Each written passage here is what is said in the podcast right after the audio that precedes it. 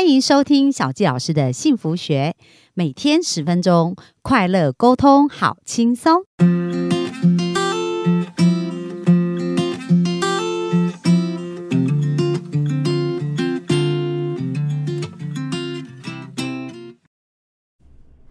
欢迎收听小纪老师的幸福学，很开心又在空中跟大家见面。那本周我们聊到很多有关于创业啊，跟资本呐、那今天呢，其实我们就来聊聊，呃，根据统计哦，就是五年内成功创业的公司啊，留得下来应该只有一家，所以大家知道这个比例有多低啊。那可是呢，在我很多人这个创业的一个梦想的过程当中，他的资源又很有限，然后也有的他可能是有成功的机会，可是呃没有足够的资金让他过不去所以 Dennis 他的想法就是，哎，想要让这些创业家少走一些弯路。而如果他真的是拥有这个成功的潜质，因为他过去有评估过至少两千五百家的一个创业者哦，那大家如果理解到，哎，有这个值得去呃投资的，我们大家把这个资源。用在这一个部分，然后去支持他成为他原始股东，这也是他为什么想要成为天使，想要成立这个天使投资人的这一个平台这样的一个初衷。那我们接下来就来了解一下，说，诶，到底在创业这个过程要怎么去评估他的成功机会更大，然后怎么去做一个好的选择？这样，好，我们把时间交给 Dennis。呃，谢谢小纪老师哈，谢谢各位。那在之前呢，我们谈过创业创业的这些创业家啊，他们的特质。那事实上来讲的话，我们其实有很多的呃经验跟数据的累积哈，来告诉我们，如果你要成为一个独角兽，那那个机会是多大呢？它是每十万家公司有一家公司会成为独角兽十，万家，那独角兽是要到多少营业额？十万美金。十万美金啊！那目前台湾好像还目前台湾据说有两家，但是还不是。哦，对，所以是很不容易的，。是非常非常不容易。那当然，我们从去年跟前年这两年度纳斯达克的这个官方网站里面哈，因为 SPAC 的这个机制呢，让全球成为独角兽公司的速度加快了。现在全球大概约莫有大概超过八百家的独角兽公司。嗯哼。那在台湾里面，目前来讲的话，真正产出于台湾的目前好像还没有。那可能有些人会讲，那 Google 算不算？Google Google 它已经在纳斯达克上市啊，是 Spec 的架构上市，但它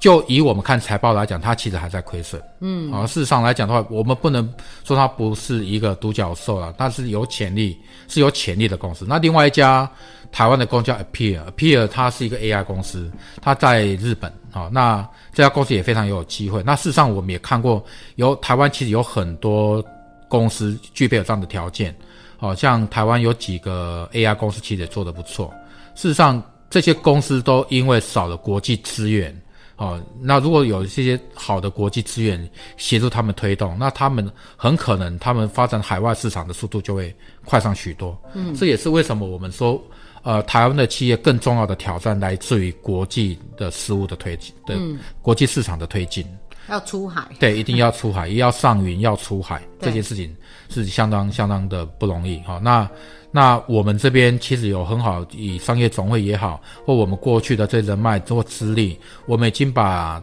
至少是台湾整合呃所有的这些，不管是官方的资源或者民间的资源，其实我们都整合到位，甚至我们办了一个台湾服务业最高的奖项，叫做金箔奖，嗯，哦、能够得到金箔奖，能够得到国发基金的支持，能够得到信保基金一亿元的保证函的一个支持，这事实上来讲都是我们过去这五年六年在回来台湾之后，在台湾在商业总会里面的努力啊、那接续接续，我们希望说能够进一步能够来协助大家少走弯路。什么叫少走弯路？就是说，可能大家大家都希望能够创业，但我们刚刚也讲过了，创业其实是一个非常不容易的事情，它有一定的条件啊。那这个条件它有它的特质，就算你有了这样子一个呃非常有有潜力的，比如像我刚刚提过。有些人他特别有创业成功的潜质，但就算你有这样创业成功的潜质，并不代表你一定会成功。嗯，这里面包括天时地利人和这些条件都要整合得到。对，所以呢，基本上来讲的话，能够套去现在的话，就是天选之人毕竟是极极为少数啊。那你是不是成为那个天选之人？这我不并不清楚，或许你是，或许不是。但是我们希望我们能够找出这样有这样背景的人啊，他也非常努力，并且已经做出成绩。好，那我们在选择这样的公司，在选择这样的创业团队，选择这样的创办人，我们有很好的经验。嗯事实上来讲，我们也掌握一些名单，那我们也持续在 follow。那我们很希望能够继续找到这样的好的公司，在他 A 轮前的这个，简单讲就是他还在念幼稚园的阶段，我们有就就跟他同班同学啊，陪着他一起成长。嗯，好，那我们希望说，在透过我们的社群。能够协助这些创业家，不管他们是在 A 轮前，在 Pre A 轮、A 轮到 B 轮到后面的整个 IPO 的过程里面，我们在每一个阶段都能够对接资源给他，并且给他很好、很好的这样的策略性的资源。嗯，那我们现在目前正在做这些事情，那也有很好的标的。那我们也希望在整个呃投资人的部分能够扩大，希望大家，如果你你。打算要创业，那你当然可以去试试一下你自己的身手。但如果你觉得说你并你要创业的过程里面，其实你想要的是投资或者理财，那我会建议你，或许你能够参与我们，让我们来呃帮你筛选出一些好的标的。那你选出一个好的标的之后，参与在他们这些你有兴趣的公司里面，成为他们的合伙人。嗯哼，好，那让他来帮我们。一起创业，我们帮他一起来创业。嗯，其实，在呃一个公司真正要成功哦，产销人发财，这每一个部分他都要有一个很好的合作啦。是。那很多的创业者，他可能就对自己的产品或者对自己的想法创意，这个他是非常的精准。可是，可能在很多人才的管理或者商业模式啊，或者在呃刚刚讲资本化的一个过程，他都是比较欠缺这样的经验。哦，那所以像呃，刚刚 Dennis 你们讲到这样子去协助这个企业的部分，那有没有什么具体成功的案例，或者是呃比较特别的经验可以分享？其实哈，我们案例很多啦。我随便举一个，我们几天前访谈的一家公司，这家公司无意间做对了一些事情，他自己不知道。嗯，我们常常看到很多公司哈，他们拿着一手好牌，有些人拿着一手好牌，有些人拿一手烂牌。拿着一手烂牌能够打到好，真的真的很不容易。这就是我们讲的天选之人，好，但是并不是每个人都天选之人。可是有一些我们特别看到有一些公司，事实上他拿一手好牌，但他不会打。哦，他不知道原来这他不知道原来这件事情，原来他正在做的事情是对的，对的，对他做的是对的，或者说他没有办法，没有办法去评估。对，我打个比方说啊，前几天呢，有一个创业团队来找我，然后呢，他在跟我分享，他说呢。他们公司资本的只有三百万，嗯哼，好，但是银行竟然愿意借给他七百万，对，好，那这个这个基本上来讲的话，以一般创业公司、以一般银行的角度来看的话，是不太容易，对，哦，不管是从补助的角度，或是从从银行的角度来讲，啊，都不太容易。但是他他们做到，但是他也不知道为什么做到，他就跟我讲了，我就问他几个问题，我说，我我我就问他一些问题，我说，你们做的行业是什么？他们是做公关娱乐。啊哈，好做公关娱乐办要办会场，哦办办这个所谓的这个呃这个活动啊，帮帮呃企业公关，对大型的企业活动公关。那我就跟他访谈过程里面，我发现几件事情啊，几件事情来讲，他自己不知道这件事情是关键。对，第一个部分来讲的话，他为了要让公司稳健的发展，他自己建立了非常好的一套所谓的这个。数位的这个是那个那个什么现金流的系统，对，啊，那现金流量表哈，资产负债表这些，我们在学财务的人，我们都耳熟能详的这些财务报表了。对，他自己是学商的，但是呢，他没有再进进一步，但是他把他会的部分，把它做成一个 Excel 表，他把所有他未来要发生的这些费用费用啊，跟可能会预期到的收益，全部都把它用在一个 Excel 表里面，那他。掌握到几个事情，就是第一个，它费用明确化了，时间啊，时间跟金额完全明列化了。第二个部分来讲，他把他可能的这个资产的净值啊，也把它明列化了。所以他在任何一个时间，只要他的 Excel 拿出来，他就可以告诉你，告诉你我在什么时间要花多少钱。所以我那时候预计我现在的业绩到那个时间点检核表的那个时间点里面还有多少差额。他就很清楚哦，这非常不容易。对，因为一般很多的创业都搞不清楚这个。对，其实这个关键，这个就是创业者你应该要有的核心关键。嗯，你必须要能够掌握第一个重点，就是你的现金流。嗯，啊，那你的现金流不是每个人都有很好的财务调度能力，但是你至少可以争取的是早期预警的时间。对，那这件事情他讲的他做的很好，但他自己并不知道他做对了这件事，他做对了这件事情。而这我看过这整个完整的报表，他的这个 Excel 表基本上跟我们的财务报表是一模一样。这是第一个他做对的事情。对，第二个部分来讲，他采取的是虽然公司只有只有不到十个人，但他采取这一套账。嗯哼，因为他很明确，他我公司就是要做大。对，哦，所以他找了他不是找记账师，他找了会计师。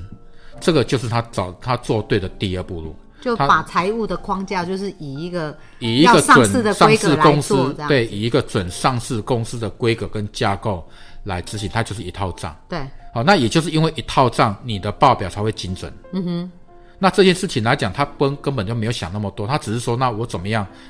呃，如实的能够呈现我的财务报表，如何能够让我经营降低我的风险？但是也就是因为这样。银行在审查的过程里面就觉得对他放心，对，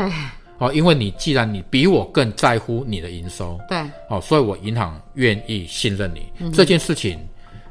比什么都重要，对，哦，那这是我后来跟他们讲，原来你做对的第一件事情，第一套账，嗯，第二套第二件事情就是你把你的财务报表三表做得非常的详实，而且是随时都可以来做，那银行随时来看，他随时来看。都可以看到很完整的这个你的这个数据，银行对你很放心。对，第三个他们也很聪明，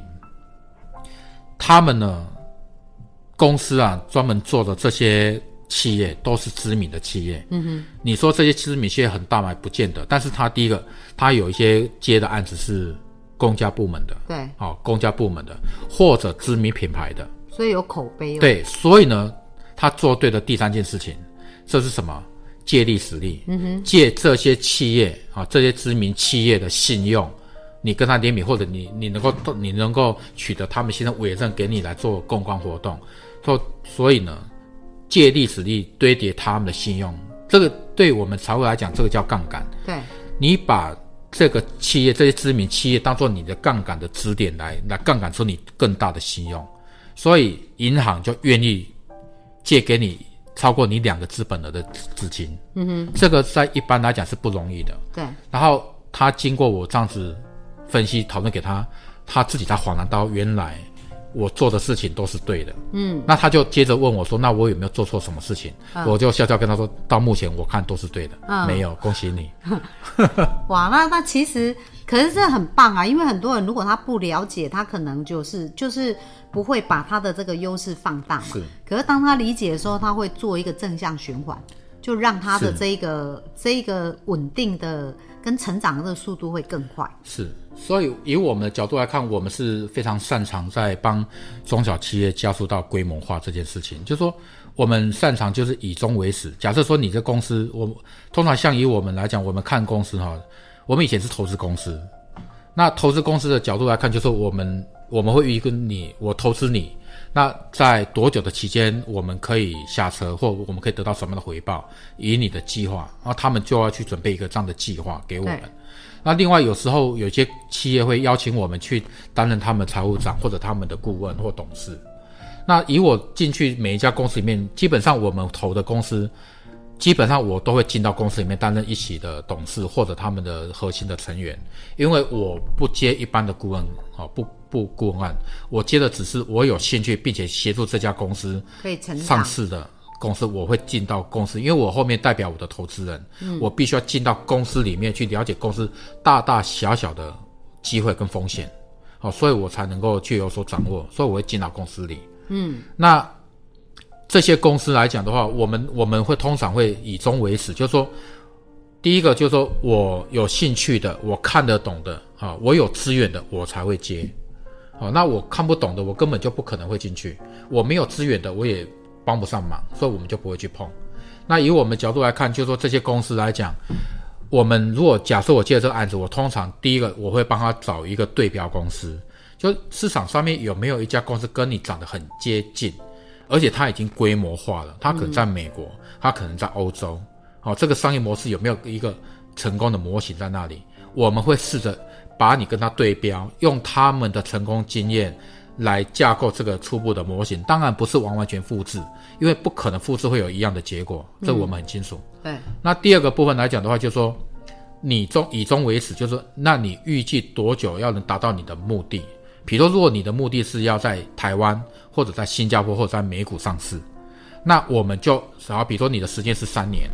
那以三年后的那一天往前推，我们现在每一个季度，我们公司里面所有的条件要逐步的成长，怎么符合？不管是我们的资本的资本市足率啊，不管是我们营收，不管是我们的内基内控，不管是我们的每股净值，我们每一个阶段都要规划性的成长。好，那每一个阶段要导入什么样资金进来，让什么样的人进来，让什么样，比如说 A 轮进来的资金要让天使轮的投资人退场，对，哦，那 B 轮进来的要让 A 轮退场。那在这个转换的过程，我们会协助你去找到对的资源，并且释放出对的策略出来，这就是我们协助他们做的事情。嗯，了解。所以其实如果我们的幸福听众，你们周围有。呃，好朋友在创业，或者他们其实是想要以上市上柜为目标的话，那呃，Dennis 本周的分享应该是对大家非常有帮助哦。然后我们也会把可以联络 Dennis 的方式呢，呃，放在我们下方的连结，所以大家如果对于这个部分想要更加了解，也可以去互相的研讨。好，那最后呢，Dennis 这边呃，如果有机会为幸福下一个定义的话，你会觉得什么是幸福呢？幸福。幸福这个定义，其实说实在，说简单也很简单，说难也很难。如果你能够沉浸在你所想要做的事情里面，全心努力的去做，并且达到你预期的目标，这就是一种人生的幸福。哇，很棒！我想你现在已经正在你的路上，对不对？去把你的资本累积的这些经验，然后去做成一个你要的。那那也预祝 Dennis 啊，在前进的一个路途当中，能够看到自己。的梦想一步一步的成真，好，OK，谢谢，好，那我们今天分享到这边，好，拜拜，好，谢谢，拜拜。